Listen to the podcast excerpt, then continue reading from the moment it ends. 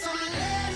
Hello，大家好，欢迎收听我们本一期的文创 Talk。这一期的话是我们独立游戏沙龙的下半场。那么在上半场的沙龙中，我们邀请火箭全科技的创始人穆飞老师以及机核网的资深编辑白广大老师，对于独立游戏的定义、独立游戏的特征以及独立游戏的作品推荐等等内容进行了讨论。在下半场的沙龙中的话，我们将继续深入围绕着国内独立游戏市场的发展来展开。进一步的讨论。如果大家对于我们本期的话题感兴趣，那么请记得收听到最后，与我们一起揭开国产独立游戏的神秘之纱。不知道两位老师有没有感受到啊？就我自己个人来说的话，觉得这两年国内的独立游戏市场好像是越来越好了。就前两年的时候嘛，咱们这个市场上其实是涌现出很大一批非常优秀的国产独立游戏，比如说像这个《霓虹深渊》，或者是像这个《南瓜侦探》等等等等，这一些都是非常好，呃，设定也好了，手感也好了，操作也好了，等等这一些都非常优秀的这个国产独立游戏。再一个来说的话，市场规范上面好像。嗯，也是朝着一个更好的方向去发展嘛。比如你看，像前两天的话，很多厂商他们集体联合发布了一个声明，就是说反对在淘宝上去售卖这些盗版游戏。那对于规制我们的这个正版市场来说的话，其实有着挺大的一个良性作用。所以来说的话，就是想听一下两位老师的感受，就是你们觉得来说的话，国产独立游戏它的一个发展是经历了如何的一个过程？我觉得独立游戏我是从一零八年一直走过来的，感慨真的挺多的。然后从一开始无人问津，大家只玩盗版，然后到后来 Steam 开始支持那个支付宝支付，大家正版意识逐渐强，然后再加上那个当时索尼就是中国游戏机禁令解除，然后我觉得整个市场都是在一直逐渐逐渐变好的。这个对我们开发者来说是非常好的一个。情况，然后我们能够从里面得到很多的信心，然后不断的去创作更好的作品，有更多的人会支持我们，这是一个非常幸福的一件事情。而且就是对独立游戏认知，还有就是支持独立游戏的人，还有群体，其实都是在不断的增长。虽然说面临着各种各样的问题，问题总会有嘛，但是就是一直是在向好的方向发展，我们必须承认这一点。独立游戏其实一直没有遇到过像 VR 什么或者元宇宙这种突然一个资本爆发，那个叫做春天，或者说叫做元年。其实独立游戏一直在逐渐、逐渐一点儿点儿在做抗争，逐渐发展起来。其实像我当时在做那个第一个那个水晶战争的时候，我们当时那会儿还都是盗版普及，然后那个。游戏就算做出来也没法卖，那会儿就很绝望的那么一个状态。然后，而且没那么多人去开发，所有人都是在藏着一起做一些特别小的游戏。逐渐的，我们做出来一些声音，就会给其他人的一些信心，其他人就会在做更多的，比如说像。一五年那会儿还有艾希啊什么的这些游戏出来，然后哎这些又反哺给我们，又给我们更多的信心。我们又做了硬核机甲，做硬核机甲同中，别人又看我们，呃，跟索尼、中国之星，然后我们又做众筹，或者说在展会上大家又得到了信心。那其他人也会想，哎，那我们要做也可以做到这样，然后他们也会做更多，逐渐逐渐多了，就是互相帮助，互相互相帮助，对对，包括说那个就是创作者，然后。愿意扶持创作者的人、平台，大家互相来创造机会，能够去展现，然后能够把游戏里边好的东西、有价值的东西提炼出来。然后对于创作者来讲的话，他们有更多的渠道发声，嗯，有更多的地方能够展示自己的作品。这个对于就是大家互相给予信心是非常重要的。对。其实从那个一五年的时候，心动就有在开始投一些独立游戏，或者说在扶持一些独立游戏，包括他们也在属于理想主义啊。然后反正就是从那个时候，其实就有人在做这种动作了。然后一六年就会有更多的人去参考，去走再走这条路。一七年就会更多。我们今天看到有这么多独立游戏出来。他们也是在今年的两年之前去获得了这些信心，产业上的信心也好，对对，同伴的信心也好，同行的信心也好，然后他们在做出来就发现就会有今天的成绩，然后去年的这些成绩也是前年再前年的铺垫，嗯，这个的话，其实是从卖方的市场咱们去分析的，是吧？那如果从买方的市场，就是咱们玩家受众的这个角度的话，呃，两位老师有觉得说这两年国内的这些玩家有对咱们的国产游戏，尤其是独立游戏越来越买账了吗？越来越认可了吗？嗯，一个是那个正版化，然后就是大家愿意去比着买正版，然后这件事情上包括愿意去花钱，然后开发者这边也受益，这是一个良性循环。第二个是正好这段时间是那个个人主播行业呃兴起，然后这几年主播行业会反哺过来，会协助独立游戏去扩大这个，甚至会有这样一个就是细分分类叫主播游戏啊，对，就是你玩这个游戏特别遭罪，但你看别人遭罪特别开心，然后就有人就会买这个游戏分享给别人玩，看自己的朋友遭罪。玩了，我自己花钱买的东西，我凭什么要玩？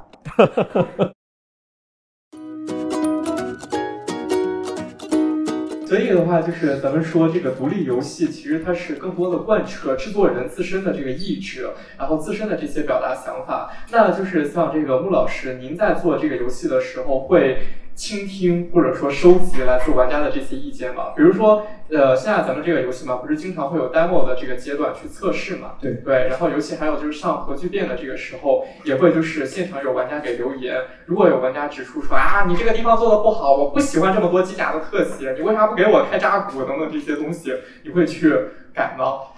呃，这个是一部分是会的，就是我们会，没事没事。我们会那个，我们因为出席了非常多的展会，然后做过很多测试，然后因为我们还众筹过，我们有那个上百口，哎，上千口上千口股东，对，上千口股东，然后去都要发给他们做测试，然后他们收，我们会收集他们的很多的反馈，去调整的游戏一些操作或者什么的这些。但是也有一些那个声音，就是他们只是单纯的就不符合他们的那个喜好，比如说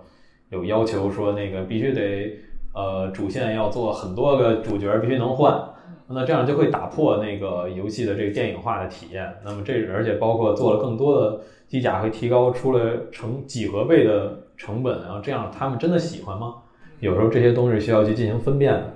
然后以此分辨出来，我们就最后又做了一个就是那个无尽模式，那里面可以让大家体验到很多机体，然后这样反馈就感觉很好。嗯，但如果要这时候要做到那个主线里，未必能有这样的好的反馈。意见这个东西其实就是正反两方面，就是还是像莫老师说的那样，要筛选的接受。对，就我司 CEO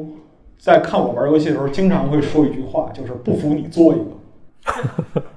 就我在那儿玩游戏，我就可能试一个东西，哎呀，这个系统怎么这样？哎呀，这个，哎呀，要是做成这样就好了。然后赵夏从我身后经过，不服你做一个。对，所以就是玩家本身他也是主观面对这个游戏的。就是意见有很多，但是如何从制作人的角度去筛选接受，有的可能是金玉良言，但有的可能就是情绪表达。嗯，那有的可能就是他一开始觉得这块有他不好的地方，这杯子拿着不舒服，但实际上这个不舒服反而他有他的，他为了要解决一个更更复杂的问题而存在的。然后这个时候你就不能去把它变成去满足每一个人，要不它就变成一个六六面四不像一东西。嗯。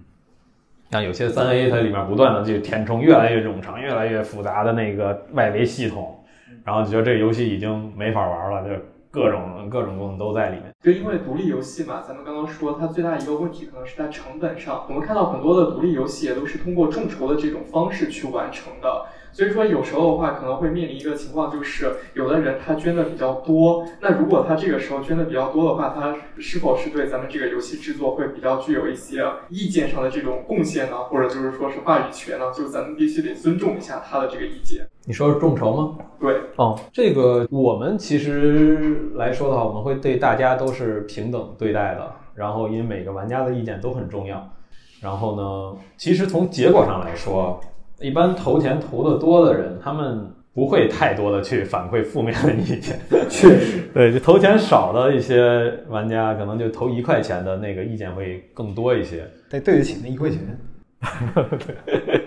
当然了，人家给你提供意见本身就是。提供就是游戏改进机制的这样的一种途径嘛。就其实整个独立游戏它的制作过程之中，无论是呃众筹也好，还是用其他方式来筹集资金也好，其实这里边付出成本最高的还是制作人和开发团队。啊，就是物质的支援是必要的，但是提供创意、提供玩法、提供游戏整个架构和机制的仍然是创作者本身。嗯，所以说在成本衡量这一块的话，我认为还是要把制作人本身的主观意愿放在最前面。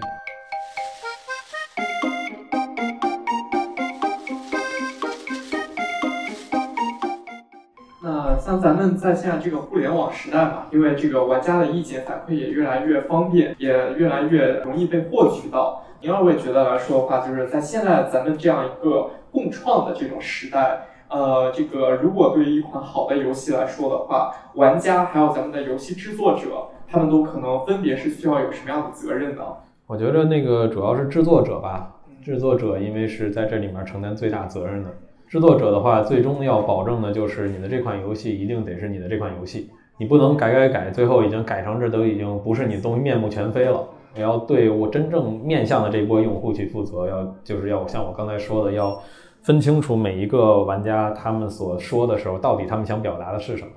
他们到底想要的是什么。啊、他们如果想要一快一匹更快的马，其实他们你给他们一辆汽车，他们就会更喜欢。确实，就塞尔达里有摩托车，其实是这个意思，就是当时确实是想更快一点，是不是马没所谓。对，所以说就是塞尔达世界里加加辆摩托车，大家也觉得很开心。对，但是我作为玩家的话，我会去更多的去呃考虑一下这个创作者的一个所处的环境，然后在做的时候就不会去太多的去说一些可能跟这些话题无关的一些东西去抨击开发者。嗯，比如现在感觉好像是出一些游戏会出现一堆周遭的一些八卦，然后开始去抨击原公司，然后就是或者说去去抨击一些跟游戏无关的事情。我觉得这个就是就不太像是游戏圈子，是有点有一种饭圈的感觉。我觉得这就是不太健康的一个状态。怎么说呢？就像刚才穆老师说的，其实在这个时代，游戏不是在发售的那一刻才开始有了生命力，游戏是从第一次公布开始就有了生命力。就是所有的舆论、意见、观点、声音各方面的浪潮反馈，都是对这个游戏的之后的走向产生影响，乃至于就是影响这个游戏本身生命力的东西。就比如说前一段那个黑神话，啊，这儿可能就冒犯一下，就是说你确实，就黑神话出来之后，实际上这个游戏它本身从游戏科学公布第一支 PV 开始，它虽然还没有开始卖，但它已经上市了。这个其实就是互联网时代有游戏与受众之间的这样的一个关联。我们不是从就是开始互动，就正式和这个游戏开始互动，开始确定这个游戏的建立，而是从接受到这个游戏的信息开始。白老师既然就已经提到了这个黑神话悟空，我在这样的话也想就是再往下做个延伸，就是黑神话悟空的话，我们也其实可以看到它无论是在画面上，还有它的这个制作上来说的话，都是国内这个现在游戏的一个比较大的进步。所以说的话，从它的这个制作上，还有包括它的这个世界观，还有它的这个表达上，就之前公布的那个 PV 二嘛。这个我们可以看到，说也确实是寄予了很多的希望。那从他的这个角度来看的话，是否就是能够让我们看到说，国产的这些独立游戏未来可能是有一条新的、更好的这种道路去发展呢？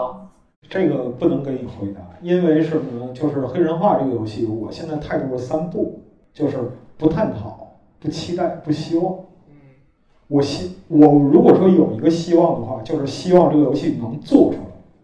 这是最重要的，因为看到这个东西之后，就是普通玩家看到它之后可能会惊叹啊，这个画面牛逼，然后就是操，三 A 游戏的水平，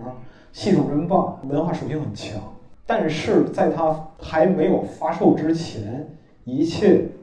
都不能说落定。就是游戏本身是一个非常复杂的综合工程，它其中的需要的协作，包括说管线沟通啊，然后技术的实现啊。包括说那个一些需求迭代，以及最终的完成，这样一个过程是一个群策群力的过程，包括物质和精神的一个总控和调度。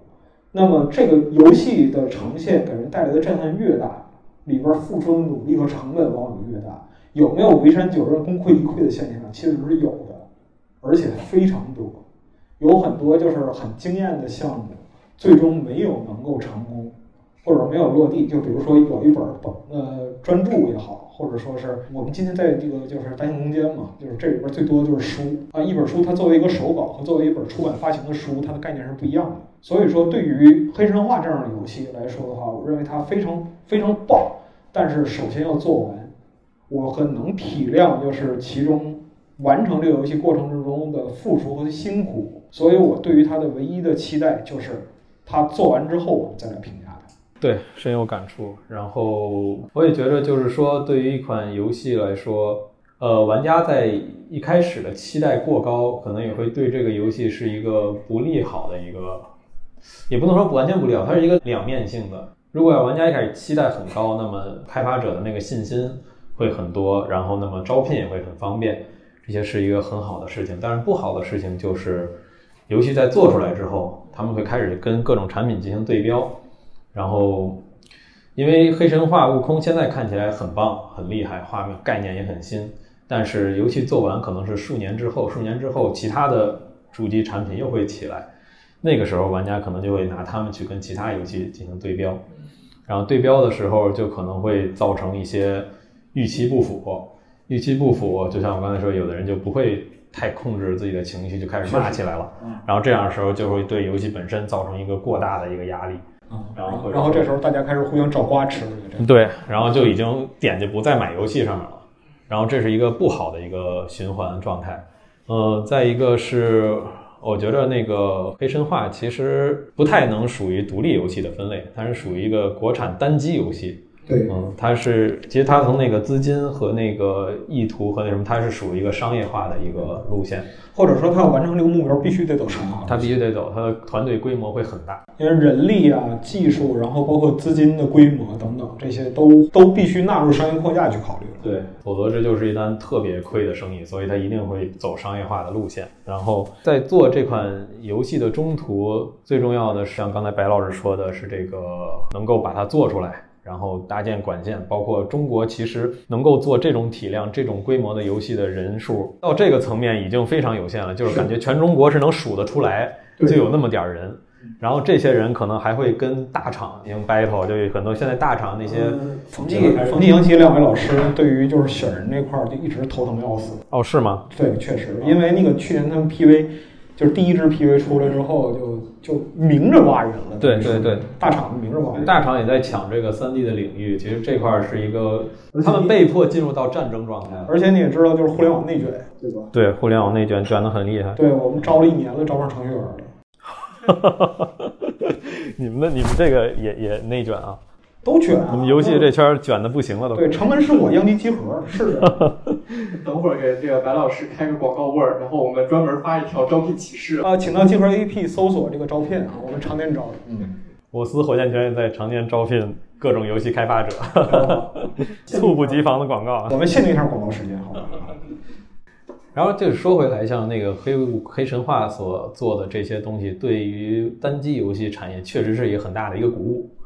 然后很多人在这种在做单机和这种高体量、高成本的游戏上面，至少现在有信心了。现在觉得这事儿可玩儿，就是包括说像那个一六年，我记得一六年那个核聚变，就是硬核机甲刚第一次上核聚变的时候，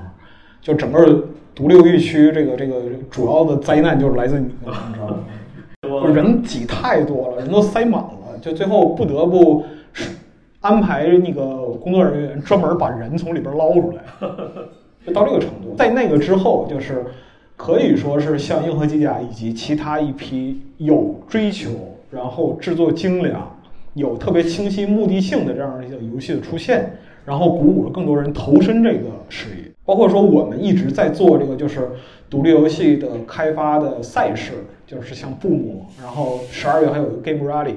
这样就是邀请这个就是国内业界、国内外的这样一些知名游戏制作人来传授经验和方法论，呃，其实都是为了能够让更多人找到更清晰的道路。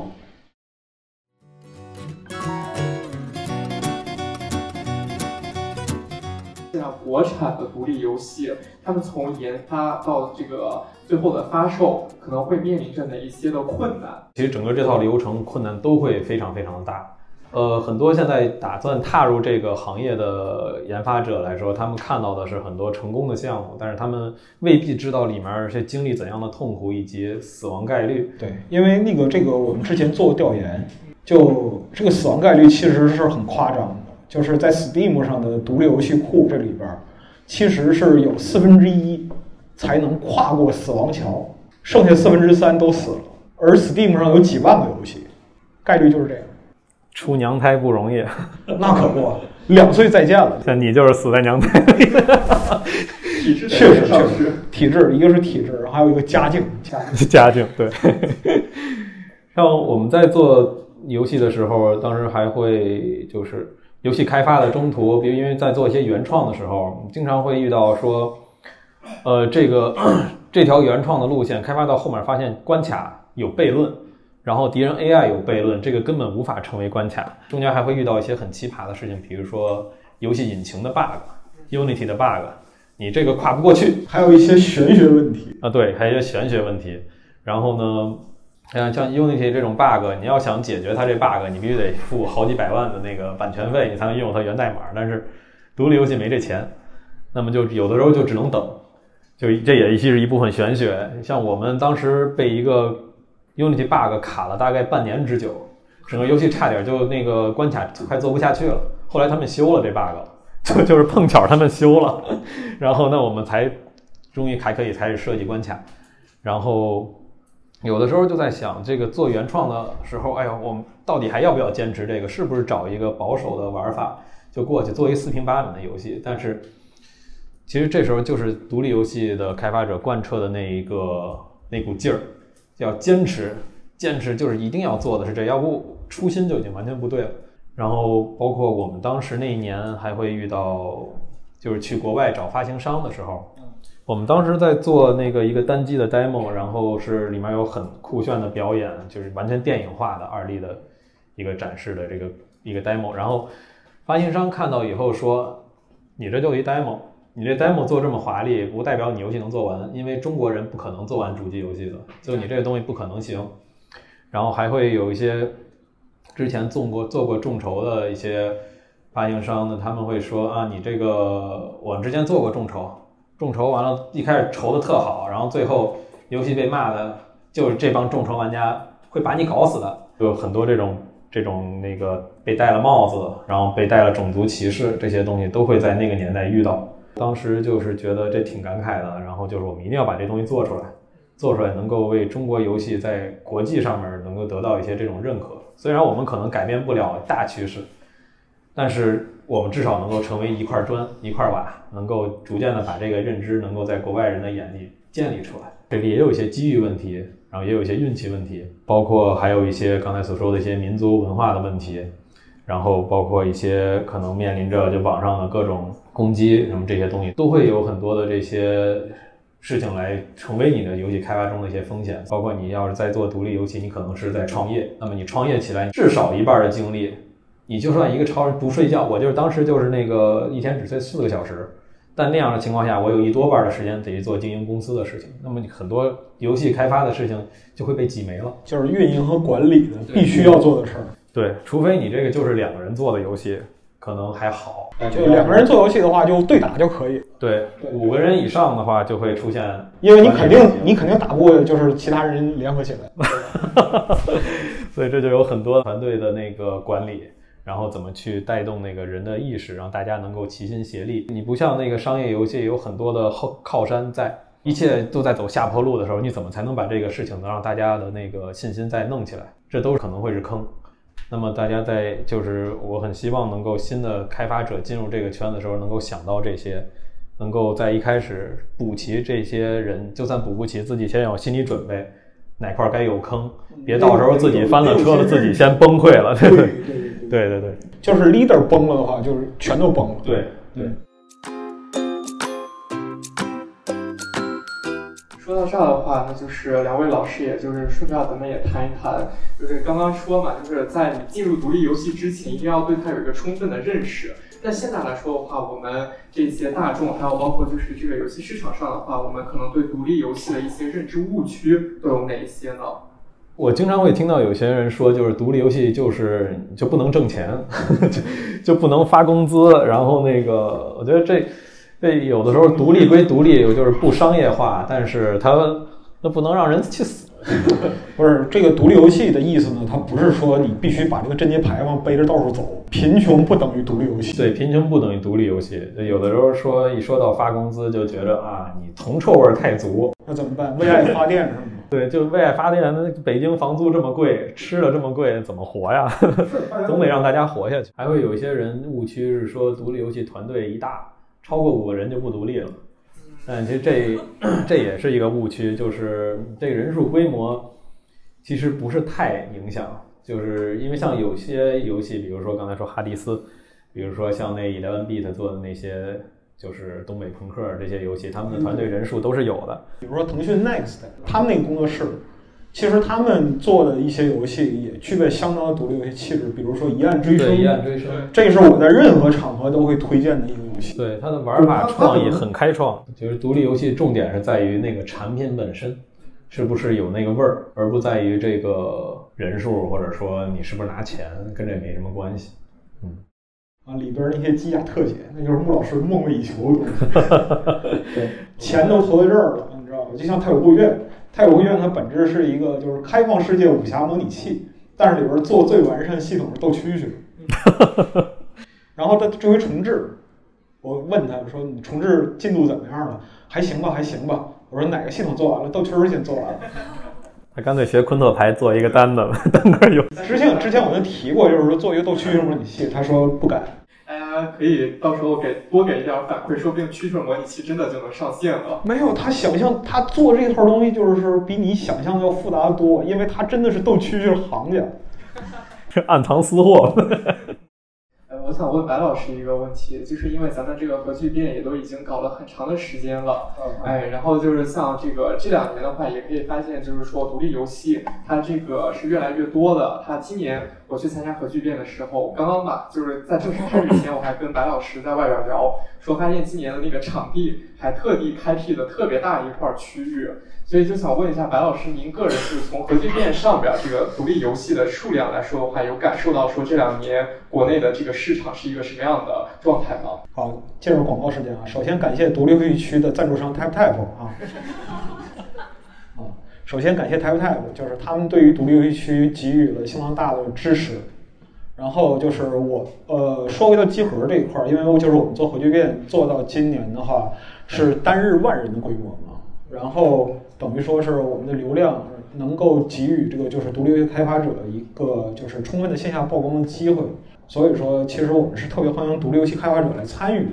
但在另一方面，我们本身对于独立游戏参与核聚变的筛选门槛是比较严苛的，是比较严苛的。就是首先我们要求你至少具备一个呃有可玩的完整的一部分流程的 demo。啊，其次就是你体现意图是要明确的。我们每一个拿过来就是进入独立游戏区的游戏，我们都会试玩，都要玩过之后，大家综合给出判断，行还是不行。所以说，就是这方面其实做了很多得罪人的事儿，实话，真的。对。但是从另一方面来讲的话，就是我们认为作为玩家本身来说的话，在这样一个平台或者场所提供给人的东西，应该是具备价值的。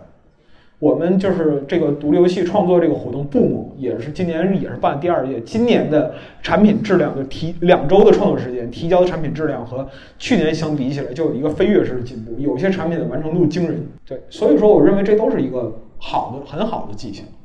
那既然说的话，咱们国内的独立游戏迎来了一个比较好的发展时期，想问一下两位老师，您二位觉得说目前来说有什么样的这个经验，或者说有什么样的这个呃好的这些方法论上的东西可以跟各位分享的？或者说咱们未来的话，国内的这个独立游戏上有哪些东西是可以参考的？做游戏的时候，千万从一开始考虑好要做什么样的东西，你要表达的是什么。你面向的用户是什么？不能中间因为其他的声音，或者说遇到任何困难改变这件事情。哪怕你遇到困难半途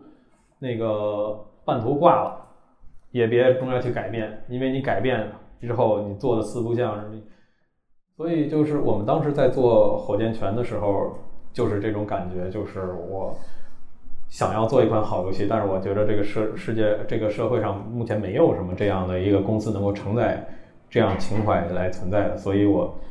要踏上这条路去做这件事情，这是我做好的心理准备。然后我做火箭拳也是希望能至少在北京能够有这样的一个提供这样的一个环境，能让大家自由的去创作，创作不会死的项目。所以说，就是如果要是大家真的开发者们真实是想要去做一款游戏的话，并不是为了创业的话，不妨加入火箭圈。太唐突了，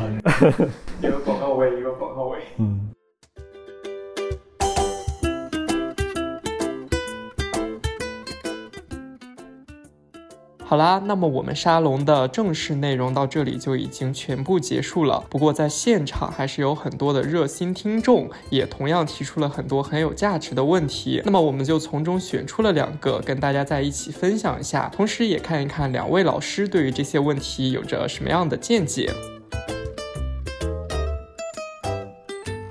两位老师好，然后我是想从一个玩家角度问一个问题，就是两位是如何看待？未来有一个发展叫做云游戏，就是说他们可能很多的东西都是在云端。嗯，就因为我也很小开始玩嘛，但是后来就是随着一些就现实情况，就是说我硬件设备支持不了，导致很多游戏我可能只能去看一些主播啊打，我可能了解的更多它是剧情的东西。所以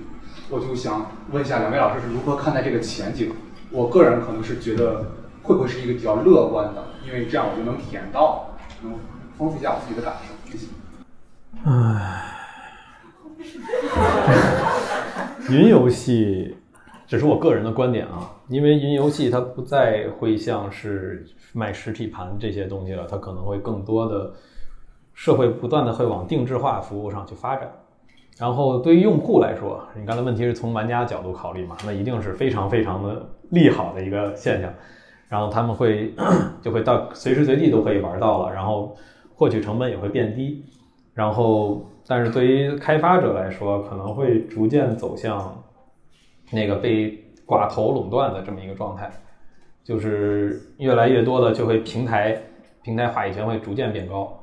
然后那个大家会不断都挤到那个捆绑包上面。还有一个就是服务型游戏，对服务型游戏，然后会存在有些游戏会冲着云游戏的定制化的方向去设计了，会往这个方向上偏。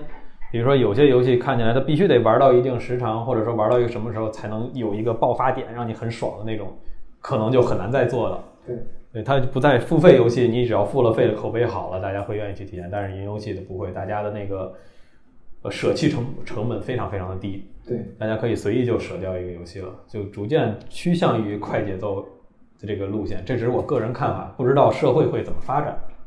嗯，这个其实我觉得是之后就是。呃，硬件条件的这样一个普及，然后对于普通终端用户的这样一个选择，就是用户和平台之间的双向选择。对，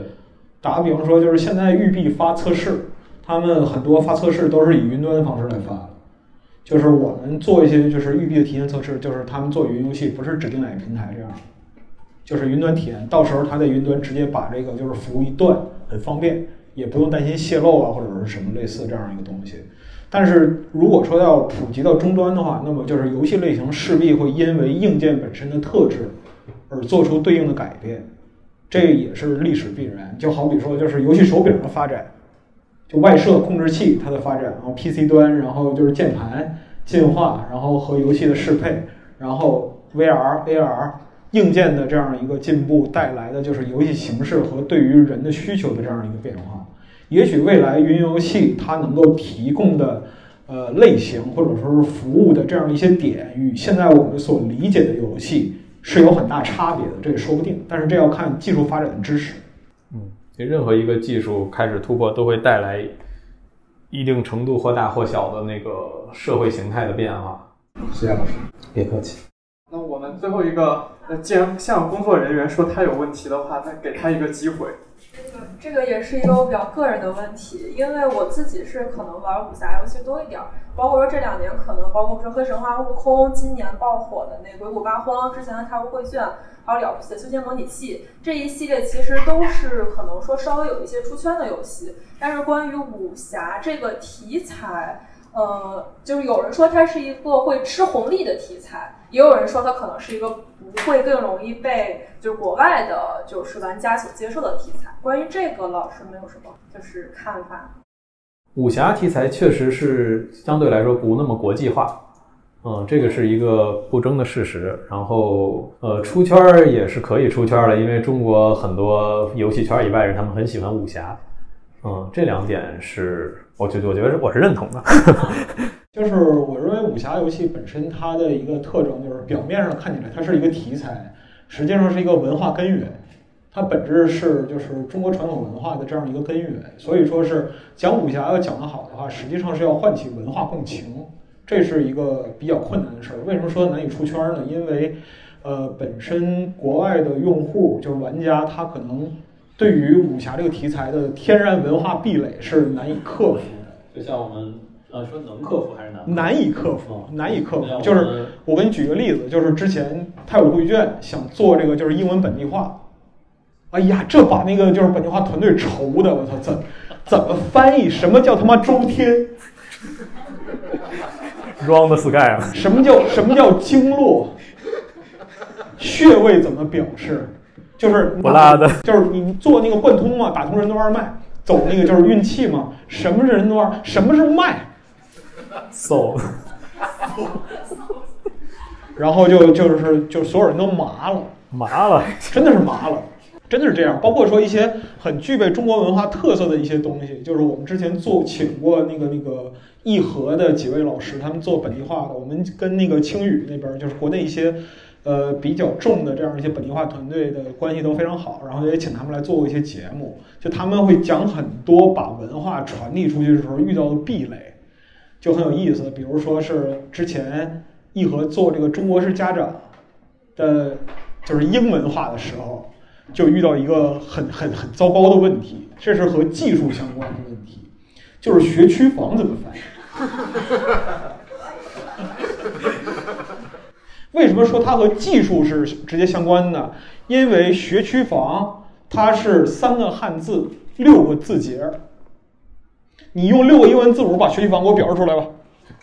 然后为这个就没有办法把那段对话重写，这就看他讲不讲究了。对。那没有办法了，就是说，只能是就 Reddit 上它那个就是解释“学区房”这个词的英文帖子这么长，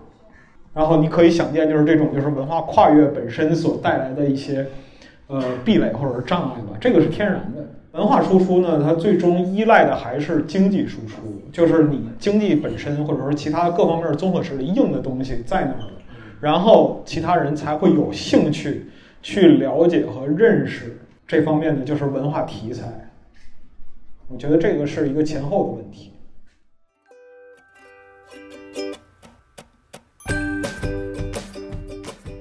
好了，那我们本期的播客到此就正式结束了。其实对于独立游戏来说，无论它过去是什么样子，现在经历着如何的辉煌，我们也都希望，其实未来中国的独立游戏可以走出来一条属于自己的道路，也能够探索出来更加多元的形式，在国际上走出来一条让国外人认可，也让国内人感到自豪的全新方向。那么，感谢收听本一期的文创 Talk，我们将持续产出一些有趣的行业故事。对于潮流文化、潮流消费感兴趣的朋友，也可以在网易云音乐、小宇宙、喜马拉雅等平台上面关注我们，或者从我们的微信公众号“网易文创”中获取更多的内容。那么，我们下一期再见。